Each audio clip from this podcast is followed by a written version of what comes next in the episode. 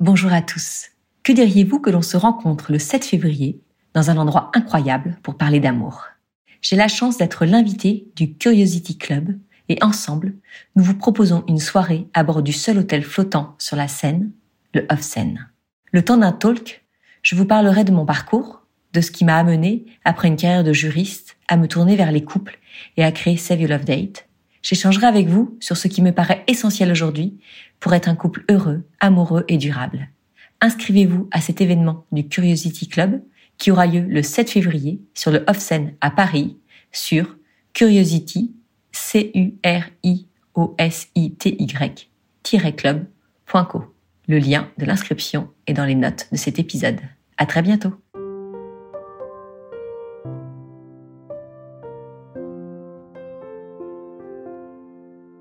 Bienvenue sur Au cœur du couple, le premier podcast qui vous donne la parole sur votre vie de couple. Je suis Swazi Castelnerac, créatrice du concept Save Your Love Date. Je suis Marie-Lise Richard, psychologue spécialisée en thérapie de couple. Sur ce podcast, nous échangeons chaque semaine avec vous sur les problématiques, les doutes, les obstacles que vous rencontrez dans votre vie de couple. Et nous vous livrons des outils concrets pour vous aider à construire la vie de couple à laquelle vous aspirez. Nous sommes heureuses d'être là pour vous inspirer, vous guider, vous bousculer aussi peut-être. Mais ne l'oubliez pas, vous êtes les premiers acteurs de votre couple.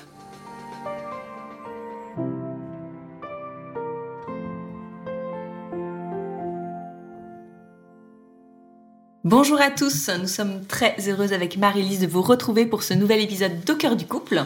Un épisode à deux voix aujourd'hui parce qu'en fait vous nous posez beaucoup de questions et parfois vous n'osez pas venir parler avec nous au micro. Donc il y a des questions euh, qu'on retient et euh, pour lesquelles bah, on est heureuse d'échanger à deux. On se dit que voilà, même s'il n'y a pas euh, l'un de vous avec nous, ça peut tout autant vous apporter. Et aujourd'hui, le sujet sur lequel on aimerait s'interroger avec nous, c'est y a-t-il une recette pour faire durer l'amour Bonjour Marie-Lise. Bonjour Swazik. Est-ce que cette question t'inspire? Évidemment, on n'en parle pas suffisamment. Alors, moi, je vais rentrer tout de suite dans le vif du sujet, Marie-Lise. Il y a quelque chose qu'on entend souvent et moi qui a tendance vraiment à m'agacer, c'est de dire que l'amour dure trois ans. Est-ce que tu peux nous dire pourquoi est-ce qu'on dit ça? Qu'est-ce qui se passe au bout de trois ans? Et est-ce que ces cycles dont on parle, des trois ans, des sept ans, des dix ans, est-ce qu'ils existent vraiment? Est-ce que c'est quelque chose que tu remarques dans ta pratique? Ou est-ce que vraiment c'est des idées reçues qu'il faut s'enlever de la tête? Je pense, on dit souvent que l'amour dure trois ans parce qu'on confond euh, la passion des, des, premières années justement avec euh, l'amour que je vais qualifier d'amour véritable, mais l'amour travaillé et engagé où il y a une réelle volonté de construire quelque chose à deux et de, euh, enfin vraiment s'engager l'un avec l'autre par un mariage ou non d'ailleurs. Durant ces premières années, c'est vraiment cette passion avec un état illusoire où tout est possible, où on voit pas les défauts de l'autre, où on crée rapidement une intimité, où on a l'impression que si l'autre n'était pas là, on pourrait plus vivre avec euh, le cœur qui bat la chamade euh, tout le temps. Et en fait, on réduit, mais je pense aussi par les médias, par les films romantiques aussi qu'on peut voir, l'état amoureux à ça. Comme si la seule définition de l'amour, c'était ça. Comme s'il n'y avait pas d'autres définitions possibles en complément ou en plus. Moi, ce que j'observe, c'est vraiment dans la représentation, c'est soit c'est ça, c'est la passion, la folie, soit bon, bah, on n'a plus rien, on a un vieux couple. Il y a un peu ça. Alors qu'il y a vraiment cet euh, amour qu'on construit, cet, euh, cet amour véritable où on s'engage, où on va faire quelque chose, un amour qui va être différent, où on se dit je suis là, je te promets que je vais t'aimer tous les jours de ma vie et je vais tout faire pour que ça puisse durer. Et donc euh, ce n'est pas que l'amour dure trois ans, c'est peut-être que la passion, cette idée un peu où on, voit avec un voile peut durer effectivement plus ou moins trois ans. C'est ça le, le, concept qu'on pourrait avoir tendance à, à confondre. Mhm. Et donc, euh, au-delà de ces trois ans, euh, ces caps dont on parle des sept ans, des dix ans, est-ce qu'ils existent? Moi, je mettrais plutôt ça en lien avec des périodes du cycle de vie. En fait, il y a vraiment les trois ans, ça va être ça, la naissance du début de la relation, où on voit rien, on est tout feu tout flamme. Donc après le passage après vraiment à, ce choix amoureux, à ce choix, est-ce que je m'engage vraiment à faire des projets avec cet homme, avec cette femme? Est-ce que je fais le choix de, de vivre avec sa personnalité, son individualité? Donc c'est cette première étape. Après moi, ce que je vois beaucoup avec les personnes que j'ai euh, au cabinet, c'est plutôt le cap aussi des enfants en bas âge où là il y a beaucoup de ruptures, où c'est bah en fait euh, là on est un couple mais on devient aussi parents. Comment on harmonise ça? Donc ça va être plutôt sous, enfin, un peu plus tard. Après, il y a le cap du milieu de la vie que je retrouve beaucoup. C'est ces couples qui ont entre 40 et 50 ans et qui se posent la question euh, parce qu'ils ont pu se mettre de côté ou s'investir pleinement en tant que père et mère et oublier leur couple ou s'oublier eux-mêmes. Et là où il y a une réelle remise en question. Donc il y aura un autre cap aussi. Et euh, enfin aussi le cap qu'on peut avoir chez certains couples, c'est le, le nid vide. C'est le moment où les enfants partent, où euh, certains se sont tellement investis dans les fonctions parentales, où ils se demandent tout simplement à quoi ils servent et quel est le sens de leur couple, vu qu'ils reposaient pendant tant d'années sur le couple parental et non le couple conjugal, que c'est difficile de remettre en lien, de refaire vivre ce couple qui n'a pas existé durant de nombreuses années. Donc c'est plutôt des, caps, je dirais, euh, ces années qui sont liées au contexte de vie. Donc on s'enlève de l'esprit ces notions de durée. Parfois on se dit ben voilà ça fait dix ans qu'on est ensemble. Là qu'est-ce qui va se passer cette année? On va pas pouvoir y échapper. Évidemment, on va avoir une crise. Euh, évidemment, on va se remettre en question. Ça, on s'enlève de la tête. Oui, et puis c'est plutôt euh, vraiment prendre le temps de dire bah, où on en est dans notre contexte de vie. Et puis c'est toujours, en fait, c'est un éternel recommencement, comme on le voit avec euh, les enfants. Il y a quelque chose qui fonctionne un moment, qui fonctionne pas après. Bah, c'est pareil dans notre couple. Là, ça nous va bien de nous voir à ce rythme-là, de vivre de cette façon. Et puis c'est plutôt chaque année ou même chaque mois, mais à chaque période de vie, se dire bah, où j'en suis moi dans ma vie, où on en est tous les deux, et est-ce que ça nous convient ou non, et vers quoi on avance. Donc c'est important de toujours refaire euh, le point à chaque étape de vie avec un, rythme précis. Pour ça, ben, un pilier important dont on parle beaucoup, hein, soit dans notre livre, mais aussi dans les podcasts, c'est la communication. Enfin, je sais pas toi comment vous vivez avec Arnaud votre communication dans votre quotidien de couple? Alors c'est vrai que ça peut paraître très basique hein, euh, de dire ça, de dire que euh, la communication était un pilier du couple. C'est vrai qu'on l'a pas écrit comme ça dans le livre. On n'en a pas fait une clé de la mhm. communication. C'est un peu plutôt, enfin c'est un fil rouge en fait. Complètement. Euh, dans, dans, que que, que l'on retrouve à chacune des clés.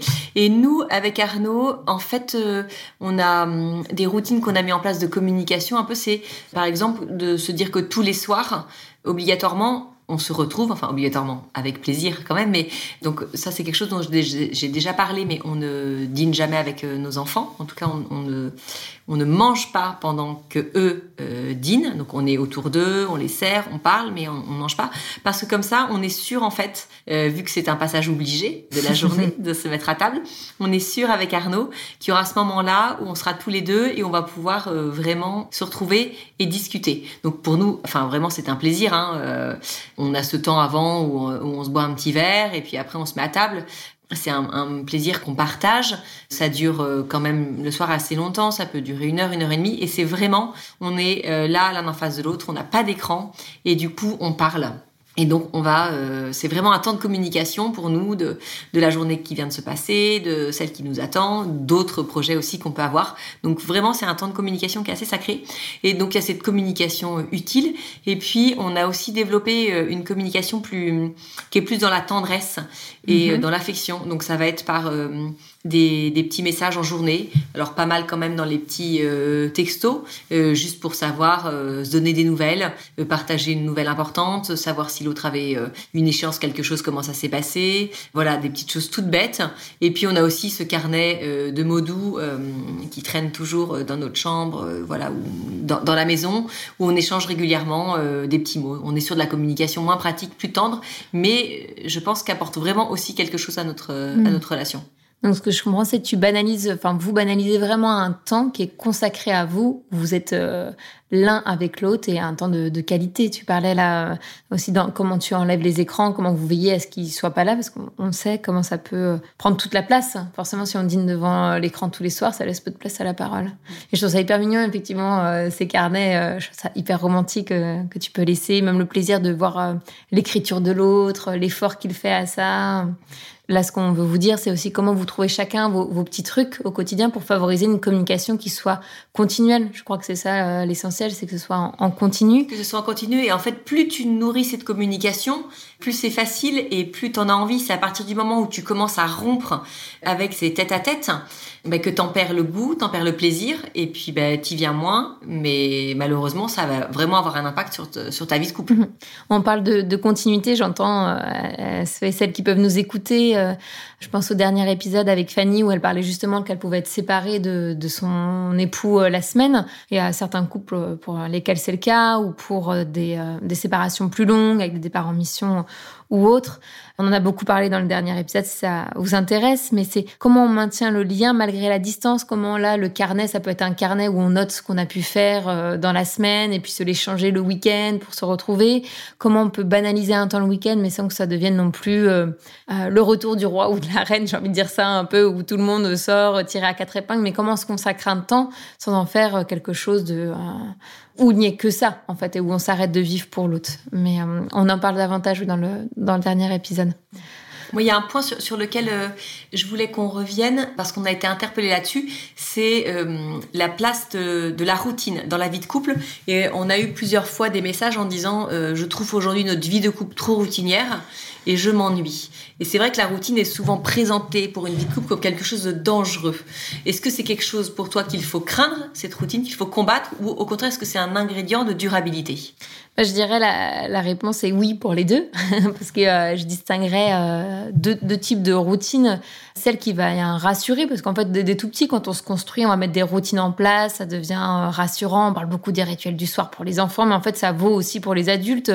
Avoir toujours, je, je, sais pas, un truc à manger chez soi qu'on adore, bah, ça peut être rassurant. Si ça fait partie des routines, ou un peu la Madeleine de Proust qu'on a toujours dans son placard, il y a un peu de ça aussi. Ça peut être rassurant, agréable, un, un peu coucounant, on peut dire Et il y a les routines qui sont plus euh, liées à, l'oubli du couple, où on fait quelque chose de manière mécanique, habituelle, mais sans y mettre de sens. En fait, je dirais ça, c'est plutôt quel sens ça a et euh, comment on peut y mettre un lien affectif dessus ou non. Donc ça va être euh, comment on peut relire sa journée, sa semaine ou ses habitudes. Par exemple, je pense avec les vacances aussi, est-ce qu'il y a des routines qu'on met en place où bah, c'est la femme qui gère les vacances et c'est comme ça, c'est routinier, mais en fait ça nous convient pas du tout. Et donc on voit que c'est pas fait avec plaisir en fait cette routine-là, mais avec euh, effort et, euh, et désagrément. Donc, comment on va venir la re-questionner? Donc, c'est distinguer ce qui apporte sécurité et stabilité au couple réconfort, un peu comme des bases aussi solides, et ce qui au contraire n'apporte rien, justement, mais plutôt de euh, l'aspect mécanique, je, je sais pas comment je pourrais le dire, ça, apporte une absence de, plaisir et de, spontanéité. Ça empêche ça. En fait, distinguer les routines plaisir et celles qui peuvent entraver, empêcher la surprise et euh, de pouvoir faire euh, palpiter le couple, en fait. Parce que c'est pas parce qu'on a des routines que ça veut dire qu'il n'y a plus de place pour la surprise. Ça va être ça, l'art pour faire durer le couple, c'est comment on fait cohabiter les routines agréables qui vont aussi faciliter le quotidien, il faut se le dire. Hein. Ça sert à ça aussi, c'est euh, diminuer la charge mentale, les routines, tout en maintenant les surprises, l'envie, le désir. Enfin voilà, remettre du nouveau dans le couple. Et alors là, je, je mets à la place d'un couple qui, qui, nous écoute et qui serait interpellé euh, par cette mmh. question des routines. Comment concrètement est-ce que tu leur conseilles de faire justement pour euh, pouvoir faire un peu le tri entre leurs bonnes et leurs mauvaises routines? Mmh.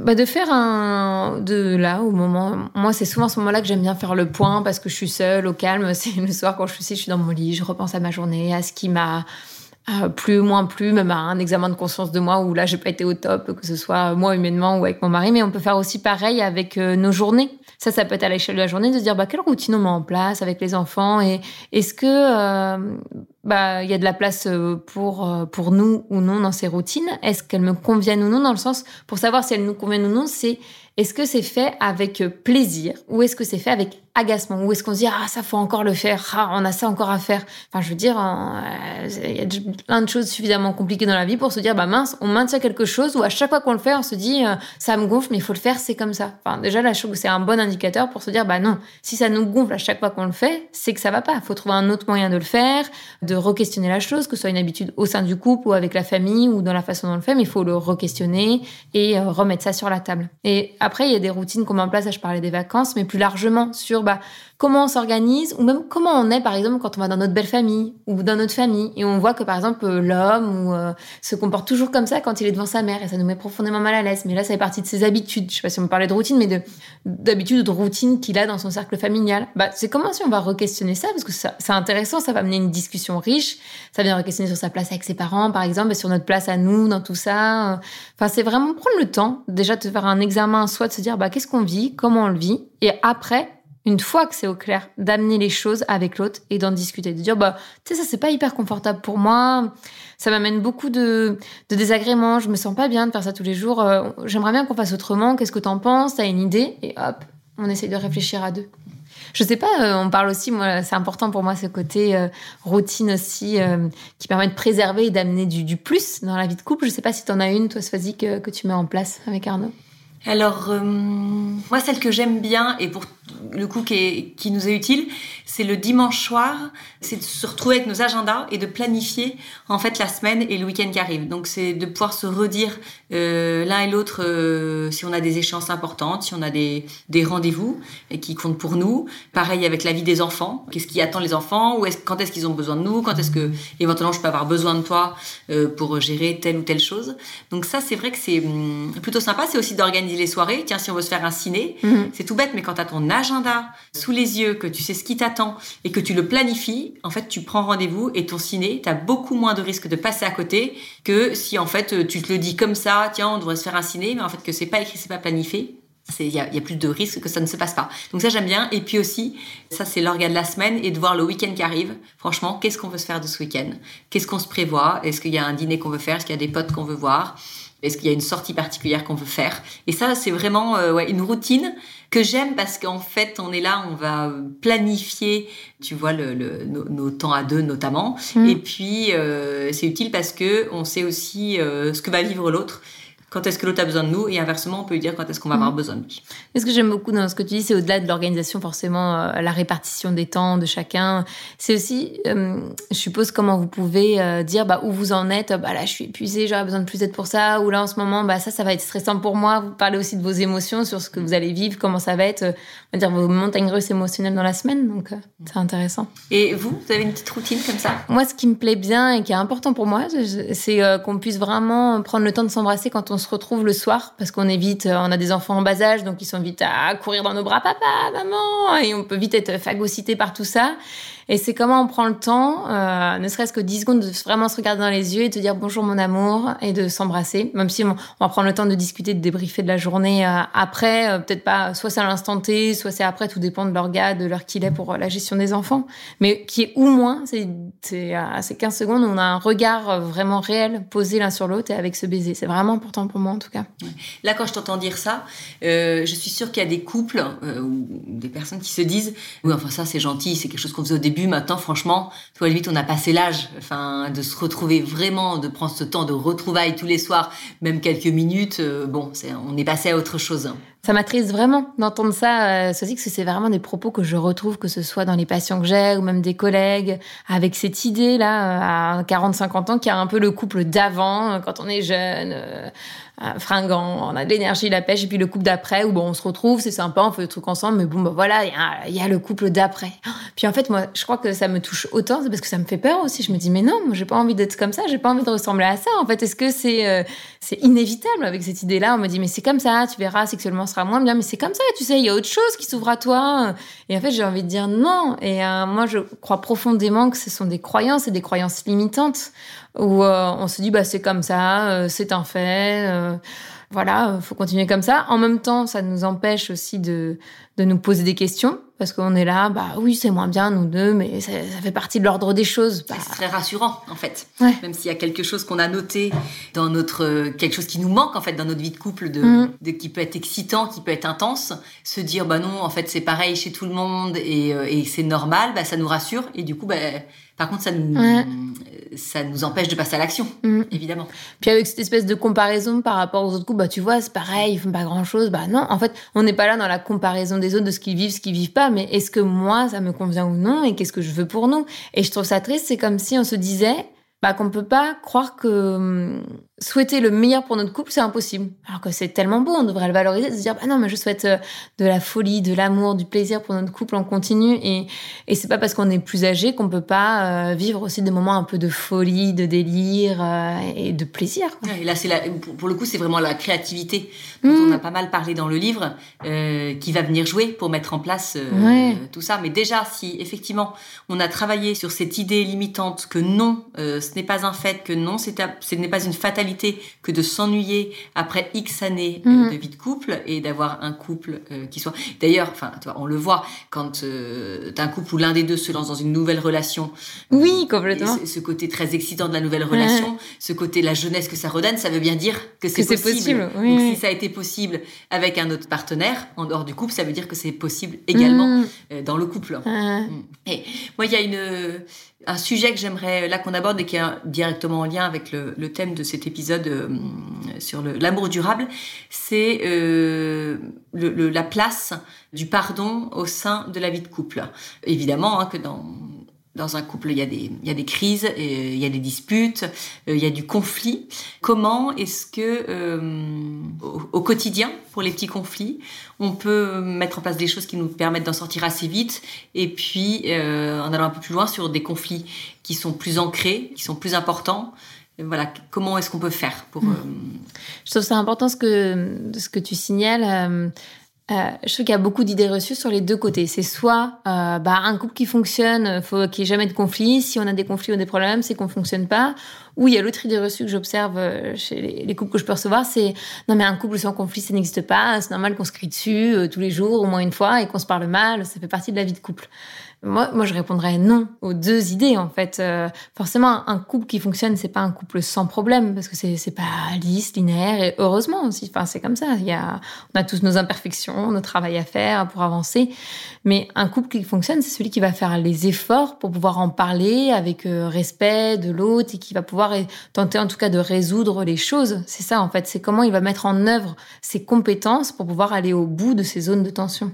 Et c'est ça qui me tient à cœur. Moi, c'est vraiment cette idée du aussi euh, comment on va le faire dans le respect de l'autre. Ce qui est important, ça va être la démarche de pardon. Mais euh, l'idée, c'est euh, c'est pas là, il y a quelque chose qui m'embête, je vais en parler, allez, je te pardonne. C'est comment pour le faire avec le respect de l'autre, c'est aussi comment on le fait avec le respect de soi et comment on va venir se réinterroger. Là, il y a quelque chose qui m'a blessé. Mais c'est comment on prend le temps. Là, ça peut être rapide, c'est sur des petites choses du quotidien. Mais qu'est-ce qui fait que ça m'a blessé en fait? Par exemple, j'en sais rien, il a oublié le beurre en faisant les courses alors que j'avais noté sur la liste mais qu'est-ce qui fait que ça me blesse? En fait ça me blesse c'est parce que à chaque fois en fait je note quelque chose je lui dis et il, il le fait pas. Donc en fait ce qui me blesse c'est que j'ai l'impression qu'il m'écoute pas ou en fait ça me blesse c'est parce qu'en fait j'avais très envie de faire une galette des rois euh, pour mes collègues. Et euh, bah là du coup je peux pas faire plaisir à mon à mon équipe. J'avais très envie de leur faire ça pour eux. Donc là c'est autre chose. C'est ça me ça m'embête parce que je voulais vraiment faire ça pour eux. Bah qu'est-ce que tu me proposes comme solution? Comment on peut faire? Parce que moi ce qui est important pour moi là c'est vraiment important pour moi de faire plaisir à mes collègues. C'est pas qu'une histoire de beurre en fait mais c'est qu'est-ce qu'il y a derrière. Et comment on prend le temps? C'est vraiment de se poser la question mais qu'est-ce qui fait que ça m'embête ça? Et juste de prendre ces quelques secondes pour dire ça ça nous permet de formuler correctement le reproche entre guillemets ou la déception pour que l'autre puisse aussi le recevoir correctement. Et c'est plus facile je trouve de, dans une démarche de pardon quand aussi euh, le reproche ou le désaccord est exprimé de façon claire. Parce que si on se dit ah t'abuses, ah, tu penses à rien, c'était noté sur la liste, le beurre il est pas là, franchement, je sais que je suis fautif, mais j'ai pas envie de dire ah bah pardon. Enfin je me dis ah, c'est bon, toute une histoire pour ça. Alors qu'on se dit ah ça m'embête, c'était vraiment important pour moi, je voulais préparer ce truc là. Qu'est-ce qu'on peut faire? Alors on va dire, ah, bah, enfin, ça va être plus sincère et ça va pouvoir amener quelque chose. Et c'est pour ça que la démarche de pardon, ça va vraiment dans les deux sens en fait. C'est vraiment, bah, il y a celui qui va demander le pardon, celui aussi après comment il va le recevoir, comment il va être prêt à le recevoir, mais c'est comment on s'exprime en règle générale dans son couple au quotidien. Et c'est cette idée de comment on s'exprime avec le respect de l'un de l'autre. On parle beaucoup de la CNV, de la communication non violente, il y a un peu cette idée-là derrière. Tu parlais des petits conflits aussi et des gros conflits. Donc là, on parle plutôt de petits conflits. Et moi, ce que je trouve euh, important, c'est de pas les laisser. euh, Bon, moi, je sais que je suis peut-être un peu chiante dans mon couple avec ça, mais je sais que je laisse rien passer. Il y a un truc qui m'embête, je vais pouvoir vouloir qu'on en parle tout de suite, alors que parfois, euh, je pense que pour mon mari, il dira bah c'est bon, je sais que t'as pas fait exprès ou tu sais que j'ai pas fait exprès. Moi, j'ai besoin de revenir un peu sur tout, parce que j'ai tellement peur que peut-être que ça gonfle derrière avec ce que je, mon travail peut-être. Mais c'est comment bah voilà, on peut aussi dans son quotidien prendre le temps de demander pardon, de regarder comment on a blessé. Aussi, ça donne un bon exemple pour nos enfants. Et pour les plus gros conflits, c'est observer les choses. euh, moi, vraiment, ce que je n'aime pas entendre, c'est on dira, oh, ça passe avec le temps. Bah non, en fait, je suis pas d'accord. S'il y a quelque chose qui nous a déplu ou une profonde blessure, enfin, c'est des rancœurs qu'on nourrit. Il y a une autre petite chose qui va venir se rajouter. Par exemple, imaginons, il y a une infidélité, donc quelque chose de plutôt grave. Bah après, il va y avoir, euh, il va draguer, euh, enfin, il va faire des avances. J'exagère, mais il va être un peu dans la séduction avec une de vos amies. Bah, ça va continuer de nourrir cette, euh, cette rancœur ou cette tristesse. Donc, c'est comment faire en sorte qu'il y ait toujours des démarches de pardon, même pour les grosses choses. Ça ne veut pas dire en fait euh, qu'on accepte ce qui s'est passé, mais c'est dire on est prêt à avancer à deux et de, enfin, de vouloir euh, vivre quelque chose à deux de nouveau. Et ça peut prendre du temps en fait aussi pour les grosses choses. Parfois de, avec le besoin de se faire accompagner par un professionnel, mais ne pas se dire que c'est le temps qui fera les choses. Le temps va permettre que ça se consolide le pardon, mais c'est pas lui qui fait tout. C'est une démarche personnelle. Et là, la question qui me vient, c'est euh, comment est-ce qu'on peut enclencher? Tu vois, quelqu'un qui nous écoute et qui effectivement, je sens que ce, ce fait-là, cette chose-là, ce qui est arrivé, je ne lui ai pas pardonné. Ou inversement, je ne lui ai pas demandé pardon. Là, on écoute le podcast. Tu sais, mais on peut se trouver un peu démuni. Comment, enfin, comment concrètement est-ce que je mets ça en place? Est-ce que ce soir, hop, quand il rentre, je lui dis, bah écoute, je voulais te, te demander pardon pour. Est-ce que mhm. c'est si simple ou? Moi, je trouve que c'est pas facile, même pour moi au quotidien, je pense, dans ma vie de couple, parce que ça vient toucher à son intimité, à, à notre fragilité aussi. Et c'est ça qui est beau. En fait, je trouve que ça rapproche beaucoup de rentrer dans cette démarche. Là, je vous parle plus de moi. Tu pourras nous dire, toi, comment tu t'y prends, Soisic. Mais souvent, si je dis, bah, j'aimerais bien qu'on se pose et qu'on discute vraiment, qu'on soit euh, bien ce soir. Enfin, voilà, j'aimerais bien qu'on discute d'un sujet important. Donc, j'ai besoin qu'on soit tranquille. Tu me dis à quel moment, toi, t'es bien aussi. Euh, je te propose après, quand les enfants sont couchés. Est-ce que t'es disposé ce soir? À ce qu'on ait un, voilà, un échange? Parce que si c'est comment on va veiller à ce que l'autre soit dispo, parce qu'il peut avoir une semaine chargée et à veiller comment soit on peut être dispo. Et euh, parfois aussi, euh, je, me sens par exemple personnellement euh, où je me dis mince j'étais une mauvaise personne à ce moment-là, j'ai pas fait quelque chose de bien, tu vois, c'était mauvais de faire ça. Et il me demande rien. Mais moi, je me dis, bah, en fait, non, c'est important que je puisse lui dire, bah, c'est mal ce que j'ai fait, de te demander pardon. Et parfois, c'est difficile, en fait, quand même, de, le faire. Et c'est comment on peut passer par l'écrit aussi, peut-être par moment, d'écrire une lettre ou d'envoyer un message ou, voilà, ou de se dire, bah, comment est-ce qu'on peut le formuler. Ah, forcément, moi je trouve que c'est encore plus beau quand on arrive à le faire les yeux dans les yeux. Mais il y a plusieurs petits chemins qu'on peut traverser avant de réussir à, faire cette étape. Enfin, je sais pas, tu, tu crées quel contexte toi généralement alors, euh, en fait, moi, ce, dont je me rends compte, c'est que c'est quelque chose, le, le pardon dans le couple, qui n'est jamais vraiment acquis. Nous, tu mm. souvent, et on l'avait mis dans le livre, on l'avait écrit que mettre ce pardon pour les petites choses du quotidien va aider quand il s'agit euh, de le donner ou de demander pour des choses mm. plus importantes. Mais je trouve que même, tu vois, quand tu le fais pour des petites choses du quotidien, bah, c'est toujours à nouveau un travail, une remise en question, même les petits pardons. Enfin, et c'est certainement pour ça qu'ils sont ce qui fait le, quelque part l'honnêteté entre guillemets de ce pardon, mm. c'est qu'il est quand même toujours difficile, mm. tu vois, à demander. Je trouve que même euh, si on essaye de l'appliquer au jour le jour, je trouve que ce n'est quand même jamais simple et que mm. ça demande toujours de vraiment euh, de se remettre en question. De, on livre une une part de soi quand même en, demandant pardon euh, et, je trouve que c'est tu vois c'est jamais acquis mm. euh, ça enfin en tout cas euh, moi c'est ce que j'observe dans, dans, le nôtre et, et, pour moi notamment mm. ce n'est jamais facile pour mm. moi euh, même si c'est quelque chose qu'on pratique, tu vois, c'est mm. une vraie place de pardon dans notre couple, il n'empêche que ce n'est jamais facile. Ouais, je sais pas si toi ça te fait ça, euh, on parlait des premières années, même quand je lui demande pardon, j'ai un peu même cette palpitation comme quand les premiers je t'aime et tout ça, c'est euh, où il y a beaucoup d'émotions en fait, et c'est bah, comment il va réagir, qu'est-ce qu'il va dire avec ce, ce, dévoilement. Et effectivement, je trouve que c'est ça qui fait que c'est très beau en fait, tu te sens grandi de cette expérience. Je trouve qu'il n'y a, a, jamais de facilité. Alors moi, je, je, je voudrais pour euh, finir, euh, en fait, te, tu vois, te demander, euh, dans, par exemple, ce que tu peux observer. Là, on parle de faire durer son couple, donc c'est pas forcément quelque chose qui aujourd'hui est quand même très à la mode. Comment est-ce que, tu vois, on peut motiver nos auditeurs en disant, parce que là, nous, dans tout ce qu'on dit, quand même, on se rend compte que, que c'est un travail de faire durer son couple, que ça demande de l'énergie, ça demande du temps, ça demande d'être créatif. Donc, euh, ok, vous êtes sympa les filles, mais franchement, euh, là, j'ai d'autres euh, préoccupations euh, et mon énergie, je veux la mettre ailleurs aujourd'hui, par exemple dans l'éducation de mes enfants, faire en sorte qu'ils aillent bien, mm. dans ce nouveau challenge au travail. Mon couple, c'est sympa, mais non. Quel est mm. l'intérêt en fait de faire durer son couple? Déjà, je voudrais enlever l'idée reçue où on dit ce serait plus simple, voilà, de se séparer, de recommencer une histoire. En plus, il y aura toute cette passion des premières années. Pour tous les couples que je vois ou euh, que je rencontre, Enfin, en fait, une rupture, déjà, ce n'est pas anodin. Donc, faut arrêter de faire circuler l'idée que bah, on rompt et on recommence et voilà, c'est aussi bien. C'est pas anodin. Enfin, c'est comme des années qu'on a passées avec une personne. Ce n'est pas rien déjà euh, de rompre. Donc a ça, quel intérêt, mais j'en vois tellement de, de, faire euh, vivre son couple déjà, ne serait-ce que pour soi individuellement. C'est comment ça va amener de la confiance en soi, d'avoir un couple solide qui tient, comment ça vient aussi nous aider à, nous affirmer, à nous sentir bien, à nous sentir alignés avec ce qu'on est, parce que mine de rien, c'est tellement un, pan de notre vie important.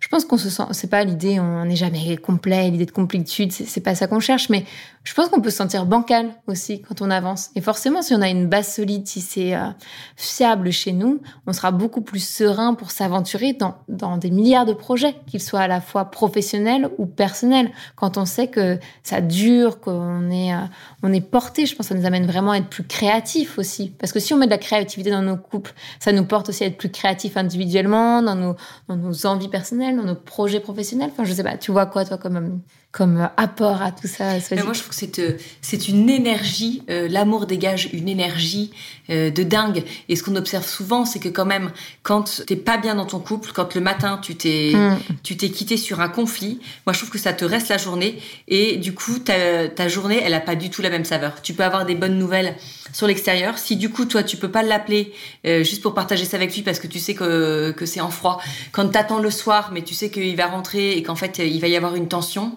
franchement, c'est là, ça te reste, tu vois. Mm. Et au contraire, quand ça va bien, quand tu te lèves dès le matin, t'as le petit mot qui va bien, t'as la bonne parole, mm. euh, tu vois, t'as ce petit moment partagé, même court. Enfin voilà, moi je trouve que tout est fait quoi. L'énergie elle est là, elle est posée mm. et vas-y on se lance dans la journée et du coup c'est, enfin donnez-moi tout ce que, enfin présentez-moi tous les projets que vous voulez. J'ai cette énergie, cette force pour moi d'autant plus parce que effectivement je travaille autour de l'amour et du couple donc euh, mm. euh, oui. c'est d'autant plus euh, marquant et, et, emprunt en fait dans ma façon de vivre. Mais hum, je trouve que voilà ce qui est à retenir c'est en fait c'est une énergie et c'est pour ça qu'on le dit beaucoup, euh, faites de votre couple une priorité, parce que tant que votre couple va bien, Enfin, franchement, et moi je l'ai dit beaucoup dans les vœux, en tout cas, je dis, enfin, franchement, je vous souhaite que l'amour parce que si vous mm. avez l'amour, vous avez tout le reste, en fait. Et même si euh, il y a quelque chose qui va pas dans, dans, mm. dans le reste de votre vie, bah, tant que vous avez l'amour, vous aurez de quoi combattre ça. Voilà, moi c'est un peu comme ça que, que je vois euh, les choses. Merci en tout cas Marie-Lise pour ce partage. J'espère que à tous ceux euh, qui auront écouté cet épisode, on aura donné envie de faire durer leur couple. Voilà, malgré euh, le, le, travail et le, ce que, ça nécessite. L'exigence que c'est, mais vraiment qu'on vous aura donné envie, en tout cas qu'on aura éveillé en vous cette, le désir. Le désir et puis cette discussion entre vous deux pour savoir ce que vous, vous pouvez mettre en place, qui est important pour votre couple pour durer. Merci à tous pour votre écoute, pour votre fidélité. Vous en parlez de plus en plus autour de vous, ce qui euh, chaque jour nous amène de nouveaux auditeurs. Donc vraiment, nous en sommes ravis. Donc un grand merci pour ça. Et puis on vous donne rendez-vous très prochainement pour un nouvel épisode d'Au cœur du couple. Au revoir Marie-Lise. Au revoir Sozik.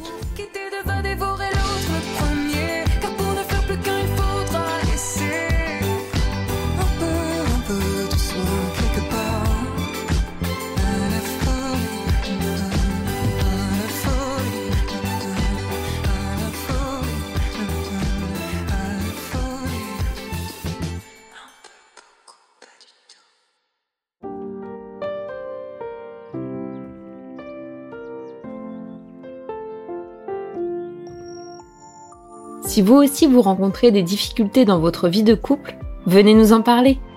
Laissez-nous un message sur au cœur du couple podcast at gmail.com ou via Instagram sur la page au cœur du couple. Nous sommes là pour vous. Merci pour votre écoute et n'hésitez pas à vous abonner, à partager et à nous mettre des étoiles. Et n'oubliez pas, vous êtes les premiers acteurs de votre couple.